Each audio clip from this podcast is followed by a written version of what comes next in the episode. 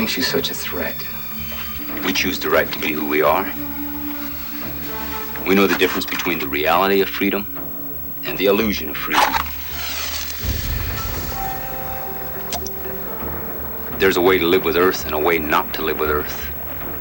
We choose the way of Earth. It's about power. Chasha.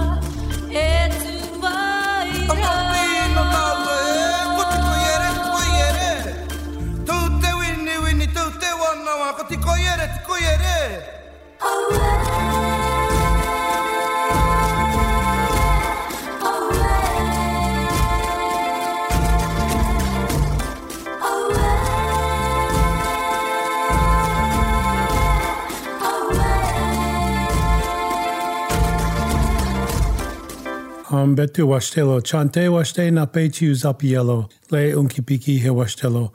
Greetings and good day and welcome my relatives. I shake your hands with good feelings in my heart. It's a good day for all of us to be here. In addition to relativity, this is First Voices Radio. I send you greetings and strength from the east gate of Turtle Island where the sun and the water touch the earth at once. I'm Tiokasin Ghosthorse, and this is an all native hosted, all native produced First Voices Radio and Liz Hill is a producer of First Voices Radio. You can now hear us on iTunes, Apple Podcast, Buzzsprouts, Spotify, as well as First Voices, indigenousradio.org for archive, downloading, and listening. Our guest for the full hour is Martín Prechtel, who is an American author and educator who's raised on the Pueblo Reservation in New Mexico and of the First Nations Cree in Canada and as a young man, he traveled to Guatemala. After a year, he settled in a Tzutujil village near Lake Atitlan, and he learned their Mayan language and studied with the leaders of that particular village. Married into the village, couple of sons, married, uh, and accepted a temporary leadership of the Tzutujil people. But during the extended Guatemalan Civil War, Prechtel and his family fled to the United States for safety. He returned to New Mexico to start a school where he now is currently settled in near Ojo Caliente, New Mexico. So I'm talking to Martín Prechtel about the smell of rain on dust, the grief and praise by North Atlantic Books out of Berkeley, California. It's very important to talk about this indigenous way of looking at what grief and praise is really all about because now people are talking about trauma as if everybody has it.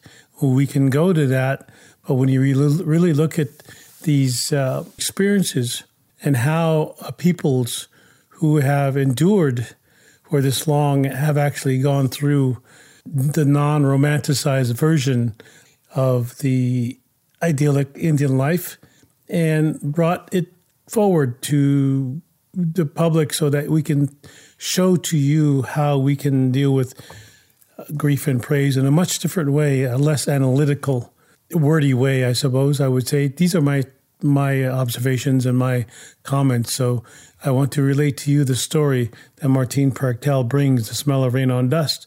And this is Martín Prechtel, a Cree elder who lives now in New Mexico. I'd like to thank you for joining us here on First Voices Radio. And now, Martín Prechtel. Hey, how are you doing? I've been reading your book this past week or so, and uh, you know, kind of contemplating what I, what I have been reading. You know, and a lot of the people out there, Martín, if you could uh, think about this grief and praise that this book, The Smell of Rain on Dust, is all about. And in, in my contemplations, thinking about the grief that is at a standstill or a damned as much as a wall there is about grief. The smell of rain on dust addresses or begins to address this. further this discussion on grief and praise. These are two words that I'm thinking grief and praise. How would they relate to each other, or are they far apart? Martín. Yeah, I'm glad that you brought that up. The publishers then they said, "What does grief and praise have to do with each other?" I said, "Well, that's why I wrote the book. you can probably read it." So, I just um, when uh, well, anyway, good morning. It's good to hear your voice. Oh, yes, thank you. I hope you're feeling better from uh, running around out there in crazy New York. Anyway, so yeah, the smell of rain on dust. Where I grew up, I grew up in New Mexico, you know, and um, uh, rain is like rarity, and we love. That's like God to us, goddess, and and the dust is very common. And when it's raining, it's a beautiful thing. So, and then when I lived in Guatemala.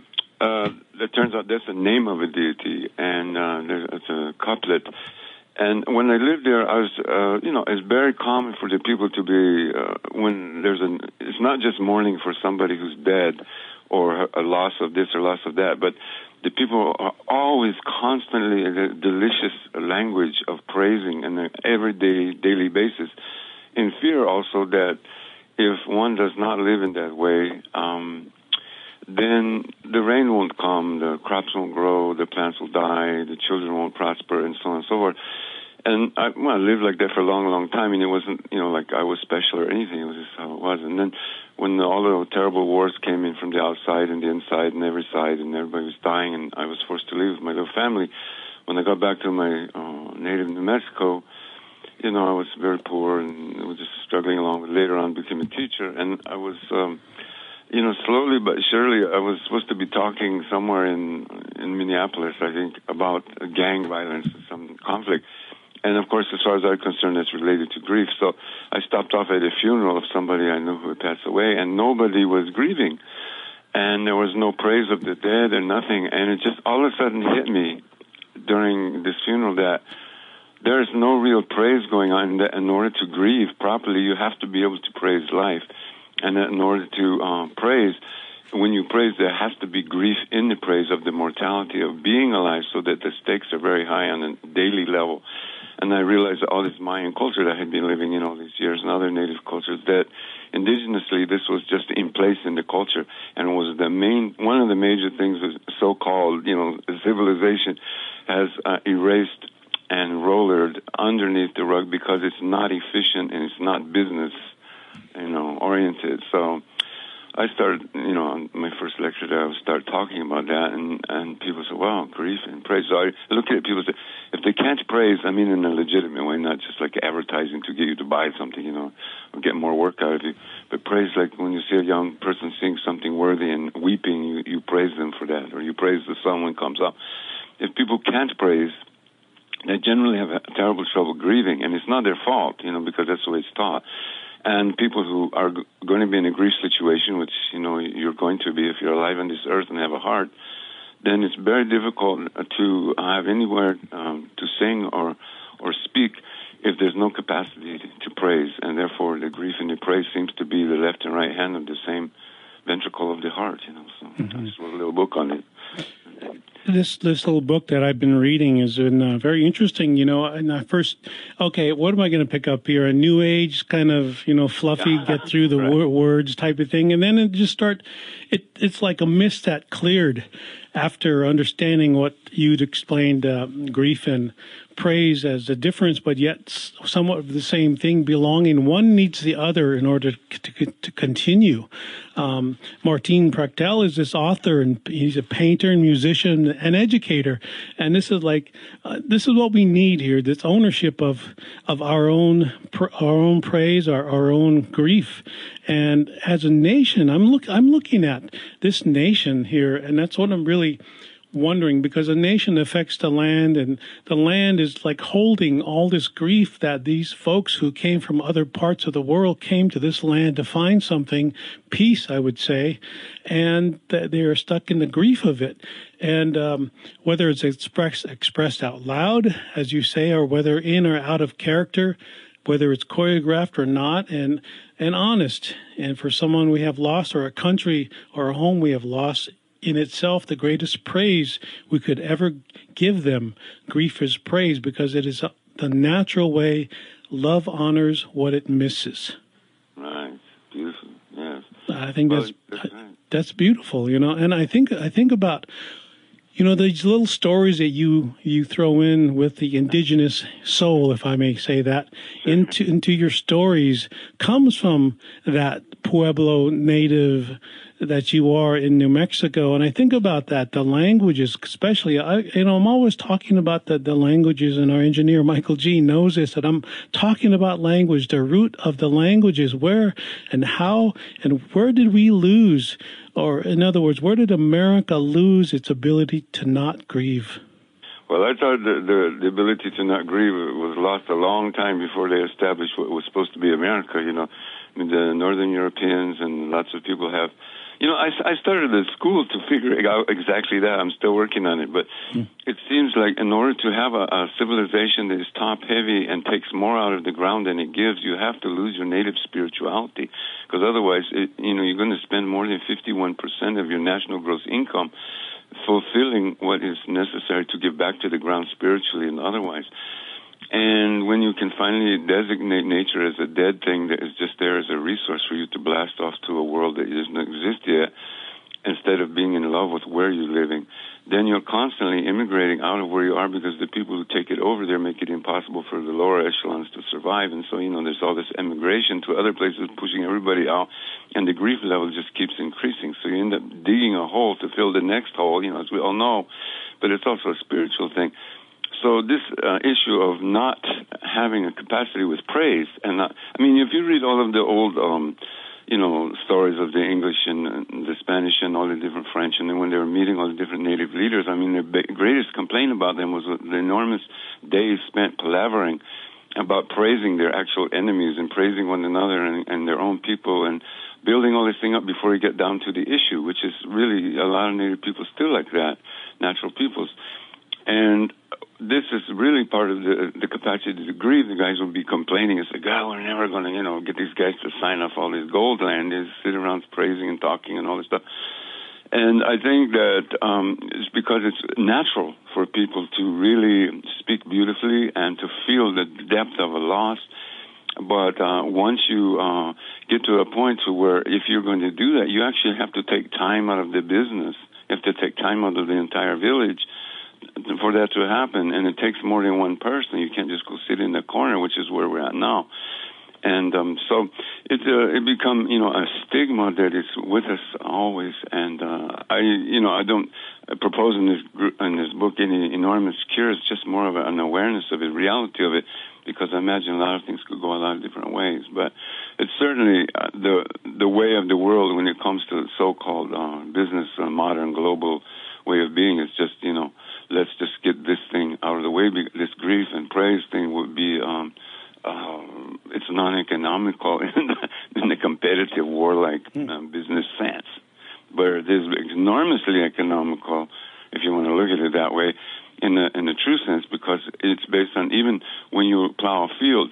Like Mayan people, when they're going to plant their field traditionally, not not the modern people, but the, traditionally, they actually weep over their seeds and ask permission to plant them because they, they consider it a funeral because the seed they're never going to see again.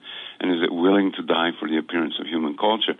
And so when they plant and the seed comes up, and they say, ah, shula, watch that. And it's good to see your face again because they return back and then they praise this possibility of something dying to bring something back to life. And this is just a way of being. So you can understand, like, if I, I, you know, I have this crazy, you know, altruistic theory that all people in the world started with that way and that's what I call the indigenous soul. And when that indigenous soul gets lost, and the grief is lost, and the praise is lost, and then people are depressed, and then they keep running for all of these cures, farther and farther afield, mechanical and technological cures for what is really basically just a human innate capacity to do so, praise and grief. Uh, yeah, you know when when you talk about you talk about the indigenous soul, and and you know quite often here on on First Voices are referred to all peoples were indigenous and are indigenous, but ninety five percent of us have forgotten how to be that. And then when you go to the part about uh, the land, when you when you think about the land, that tree, that animal, that that that fly on the wall, these buildings that we've created, everything seems to be absorbing the um, the the energy, I guess you'd say, of grief. And uh, a lot of people have not learned how to deal with grief, as you say. And as, as I become aware of it because of this book and through my life too, is that in the Native nations, it seems like we are always grieving. Um, so one one funeral to the other, the next week, the next week, and it's just like you know, at the end of the year, you have you're gone to 52 funerals, and that that's really how it is. But you, if if you know, at some point in in this country as as a whole, we we have failed and forgotten how to address the land. And as you say that, that they, they, they, they grieve because they're going to miss the, the seeds and they won't see them anymore. And I still see that within native societies, native cultures, we are not decimated to a point where we cannot notice ourselves missing something. And I, I do think that that's what's going on is that missing something hasn't happened yet. Uh, the awareness and and we kind of jump from this conscious level of, of of Earth to somewhere out in another dimension called heaven, and we haven't really dealt with this consciousness at all here. Yeah, they're always trying to um, jettison the Earth as like a launch pad to go into a world that, you know that's western expansionism you know where you're trying to go to heaven so you wreck where you are. Like you burn off the pad in order to blast off to get to the alpha centauri or you're always you know wrecking poland and germany and france in order to get you know to the so-called new world which has been there all along. And then you know scorch that one up trying to get to california and then scorch that one and then it starts going around in a circle you know. So the the constant leaving and constant leaving instead of actually being in the place well is uh, you know the, the major um, characteristic of the the civilization and modernity. Nowadays technology makes it you know just instantaneous and it's not even thought about anymore. But the the land is not dead, and as you say, people still have hearts, and people can still feel, and they can also see things coming back to life that have left and then come back. If you live long enough and you stay put long enough, you can say, "Oh, I planted these seeds," or "This thing goes down," or "The rain hasn't been here now. I'm acting a certain way. The rain has returned." And you, you can still see those things, and you can still feel them. But when a group of people does it, it becomes gets a whole other dimension, you know, because you got the little kids where something great is written on their heart when they're little, and they can see that people of age seeing all these things that in, in like modern culture are looked upon as kind of back burner events. Because grief really is a part, is a kind of generosity, and with all of the you know indigenous native people, I mean generosity is the number one thing, and generosity to each other and generosity to the land. As you say, you're going from one funeral, one feast to the next and uh, the the fact that you're spending an enormous amount of your uh, living existence kind of planting people in the ground so they can come back out again as new culture. Well, you know that's that's a, that's a total um, old time way of being. So I, I had a lot of hope. I'm a hopeful guy, I know that you know that it's an enormous monster out there, but it's a well, one little idiot's got to keep mm-hmm. howling in the desert, you know, somewhere. And so you know, it's still raining and it's still Earth, and people can say, you know, I. uh you know, we've got um, weapons of mass destruction, and we can tear everything up, and we can fence everything. And say, yeah, you can do that, but you know, so you know, you're jumping up and down, being so tough, but can you actually sit still and be friendly with the place when you die? You know, mm. so takes a lot more courage to be in that way, you know. And that's the first half of our interview with Martín Prechtel, the author of The Smell of Rain on Dust, Grief and Praise. Thank you for joining us here on First Voices Radio. My name is Tiokasin Ghosthorse, and here is another First Nations, Mari Boine, a Sami, indigenous person from Norway.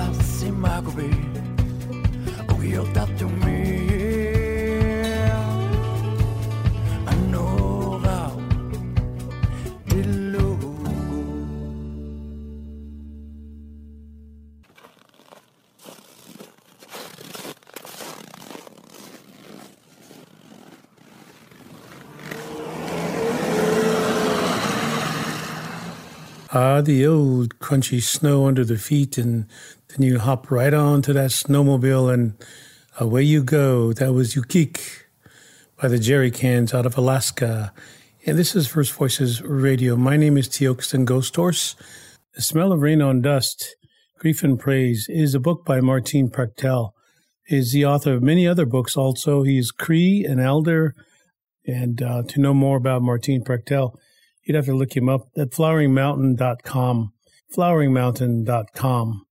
And now we'll go back to Martín Prechtel and find out more of the meanings that we were discussing, especially the meanings about life and trauma and more of what it uh, means to indigenous peoples to be able to be resilient to colonization within our homes, within outside of our homes, and what we do about it. Now back to Martín Prechtel. Thank you for joining us here on First Voices Radio. Martín Prechtel, we we uh, I think about you know what you've said and what I've read and what I've experienced in my life as an indigenous person or a native person is uh you know a, a lot of natives go places and they they often experience something that's more prevalent now. People are becoming aware of it. A lot of Native people, even 20, 30 years ago when I was a younger man, is uh, they were saying Mother Earth is crying. Mother Earth is weeping now. Do you think Mother Earth is in grief also? Yeah, no, no. Well, you know where I come from, we don't have just Mother Earth. We got Mother, Father, and all, uh, much more dimensional. But yeah, the the entire um, you know, it's like a lot of these, you know, very well-meaning, younger and more aware alternative people are always saying, you know, what do we do about the grief of the changing climate? I says, well, what do you mean the changing climate is the grief of the earth? you know, that's the earth weeping. That's her not just weeping, but like the old custom of being able to wander through your village streets singing the praises of the one you loved and that you miss, and even being angry about it and, and all the people concurring with you and not not trying to cure you or stop you from speaking your piece, even if you collapse you know, from exhaustion. Well, the earth is doing the exact same thing. She's going around in her village. She's trying to, you know, she's expressing the terrible pain of the loss of what's happening to her. At the same time, her breasts are still feeding us the milk of what we ourselves will not give nutrition to, but we just keep taking. So yeah, I think all of these uh, so-called weather uh, back and forth is just a gigantic case of grief of the of the earth herself. You know. Mm-hmm. And I really, beautiful. I really thought about you know your stories that you in, included in you know, especially about Wetzel and you know the little shell, oh, yeah. and that was that was something something else. And, well, I'm glad you liked that because everybody complaining about that chapter. About really, that that, that just the the whole idea of of introducing that that I that you know that a little shell has that much power. I think it, it's beyond I think Western minds because we we we often relate. Uh, what did Vine Deloria say? We often in the West we often relate uh, uh, knowledge and power make equal knowledge and power, and we forget about knowledge and morality.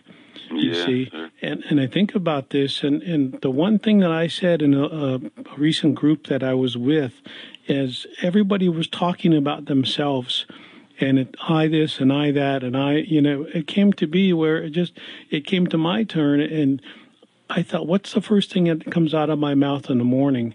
So, and to continue that, what I said to them, well, the first thing that I thought when I when I woke up this morning, and I wanted to say to you all, there was maybe 15 in my group. I said, Mother Earth misses you. Yeah. yeah. And and then, then we discussed it a little bit further, and then I said, now are we apologizing to Mother Earth? Is that what it's going to take? And that's a question to you also. Well, apologizing is definitely okay, but it's still you're sitting still. As, uh, as far as I'm concerned, grief and praise is uh, actually very enormously active, but not active in the in the military sense, you know, or the surgical sense, but something where if you really are going to be a friend with this one, then you have to. Uh, we call it shinya or waiha ruchalev is to to be able to um, feed and then feast. Like when someone comes to your hut, comes to your house, comes to your place, you don't like you know say um, why'd you come? Why don't you sit them down right away, giving some liquids and giving something to eat. And after a while of talking beauty, then you know maybe something will come out, and then we'll, we'll find out what it is. So it's about being able to approach something instead of assuming that it belongs to you, approaching and asking permission even to apologize because uh, the greatness of the giganticness of the natural world people have is like some sort of minion for the you know you can live in the city and have a little walled garden and all that and so you get this illusion that human beings are somehow in charge of the big picture but you know you get a little farther out and you're like oh man you know we're really a very small lichen on an enormous rock you know and and it's just the most magnificent thing. Instead of being discomforting it's like oh i have to bow before these um beings and give what I can of the gifts. And what do I have as a human being to give anyway? Because my hair didn't come from me. The food I eat doesn't come from me. The clothing on my back and the fiber and all this didn't come from me. Granted, the ingenuity of humans to turn all these things to other things. So the idea is to be able, you have hands, you know, most of them, some don't have hands, unfortunately, but uh, you have thumbs, opposable thumb, and we have this gorgeous capacity with language, which is, I love your thing about language, because that's my thing too. Mm-hmm. And if you're able to address something instead of just, you know, having it an abstraction that you can consider, but you actually think the words, if they're spoken in a certain way, actually feeds life and makes grass grow and makes things happen and makes things you can and you realize that words can poison and kill the holy, but it can also make uh, give a gift so that it gives nutrition to the being that gives us life, the great, great natural world. So the the realignment of actual linguistic speech and digs different uh, routes in the, in a person's soul and their brain. So as as you say, the first thing in the morning when you get up, you know, you feed the sun to come out of the ground so he does well because he's struggled through night to get out of the egg of darkness, and on and on. And so, if you have a language like that, and you try to develop. I'm always thinking of trying to develop a new one by making English that doesn't want to think like that by nature. I mean, the, when I read the book, I don't. I write by hand, and then all the computers, you know, they put them into written form, and computers go, eh, "You can't say this. You can't capitalize that. This is not right." sort of, hey, man. I mean, the computer is part of the proselytization of that. The Earth is just a, uh, you know, an article instead of the, all these big beings. So, if you're able to wake up in the morning or go to bed any part of the time, and you can change your language in order to make it so there's no it because na- natural languages don't have it. Like Mayan doesn't have he, she, or it. Everything is animate, mm-hmm. and uh, not only animate but very much alive and very much listening. And humans can turn into these different things. So, uh, what I am trying to say is, is that when uh, that's the one place I think I'm thinking that can people can actually do something. It doesn't cost anything. It's just a lot of effort, and it's you know it's, it's you have to sit down and or stand up. I guess not sit down, stand up and do it. So. Yes. Stand up and do it. Um, Martín, Martín Prechtel, you know, I, I know you you've grown your your younger years were growing up on the Pueblo Reservation in in New Mexico, and then later on you moved to to Mexico. Is that correct? In Guatemala. Actually. Guatemala, yes. A little farther down. And in growing up in that that I don't I don't know I don't like to do a comparative thing, but I think because it's such a dualistic language that I'm speaking to you now is that I wanted to somewhat include the fact that in in that language of you speak in, in Pueblo and uh, Keres, I think it is, uh-huh, and and, and uh, in a lot of native languages that I know of, and I've asked other linguists here uh, that are native, and they're saying, yeah, there there is, as we know, there is no curse words. There are no curse words, no right. no cuss words in our languages, and some some have come forward and said that uh, our languages, we, we cannot, we can speak all day. We can speak all day without saying a single noun. Mm-hmm. Because it's so alive and, inanimate, animate, like you say. So in, in that in that thought process of, of, of, like you say, you're hopeful or optimistic is in in I'm finding a lot of people who who do not deal with grief often are are blaming others for their own grief. Oh yeah, so the issue of revenge too, you know, and somebody else is to blame. Um, well, first of all, the, the, I love the thing about uh, verbs and nouns. Um, in all of the languages, well, I speak a couple of native languages, and my mother was uh, native, and my dad was quarter native, you know. But I never spoke any of their languages, and I don't now. They're all from Canada, you know. But um, I also have beautiful languages. I just love all these languages and Mongol and everything.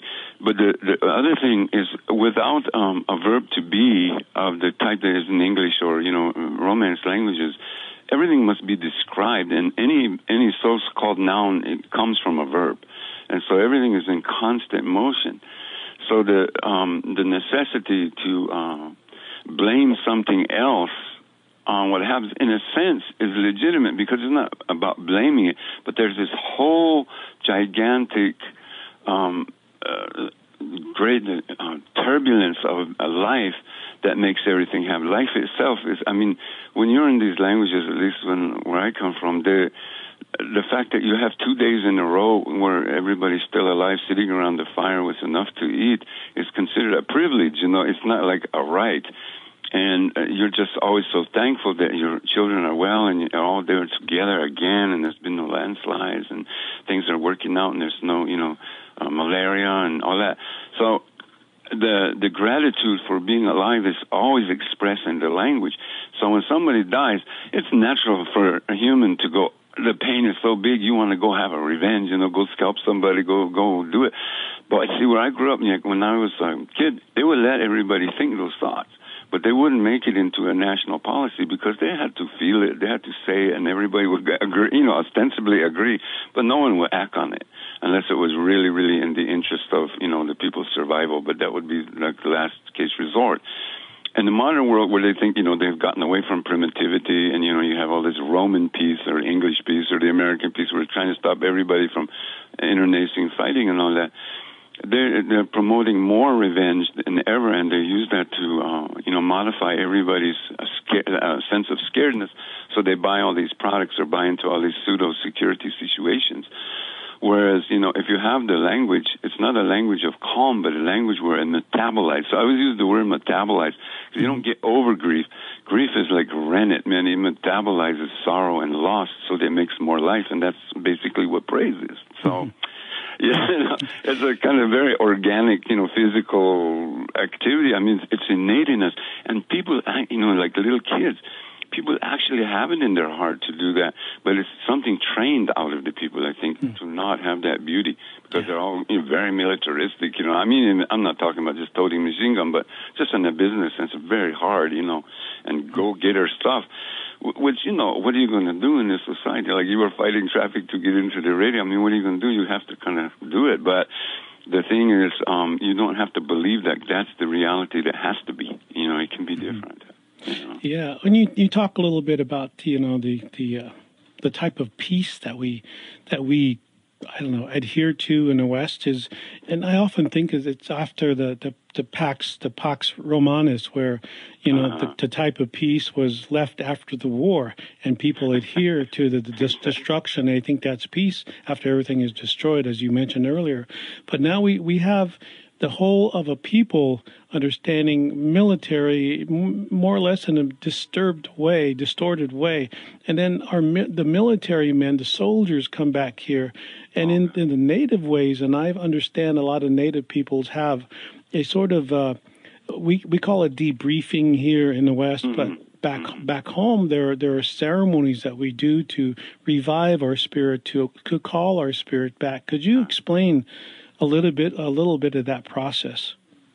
Yeah, in this book, I, I kind of took a chance, and, and was an old guy who used to tell me a lot of the, about this from the from the old days. But we were watching guys coming back from Vietnam and in Laos and Cambodia and all that craziness that was going on in the 60s and 70s, and um, the thing that was always amazing to me is that you know it had plenty of warrior stuff going on, but it's not the same thing as a militaristic war formed by a, an imperial society that's sending somebody over uh, somewhere to to maintain this society's sovereignty over another society's. You know, old time raiding and stuff like that. It's a totally different issue. It's actually a ritualistic sort of thing. But when it did happen, anybody who killed uh, when they came back, they weren't allowed to come back into the central part of the normal human being. They weren't shunned and they weren't put down, but they had to be remade and renamed and made into a different type of human being. And in some societies, I mean, they become more warriors. But in the, where I grew up, they actually became um, what you might, I guess, for lack of word in English, it, uh, it's people who were the the healers of other people who were going to be coming back who were maimed by war or having seen the trauma or themselves having killed. And therefore, realizing that you lose a piece of yourself when you kill somebody. But uh, where I grew up, it wasn't so much that you lost a piece of yourself, is that you took the person's soul who you killed and then you had to take care of them. And they even in the really old days thought that the next child that you had would be named after the enemy that you had killed, because that would be the reincarnation of the person whose life you had taken, and therefore you were raising the person you killed in your in your family as your most prized child. And a lot of tribal people believe that and think that all over the world. And so when you were coming back, you um, you to get back into society would be a very shattering experience for everyone involved on both sides of the, the situation.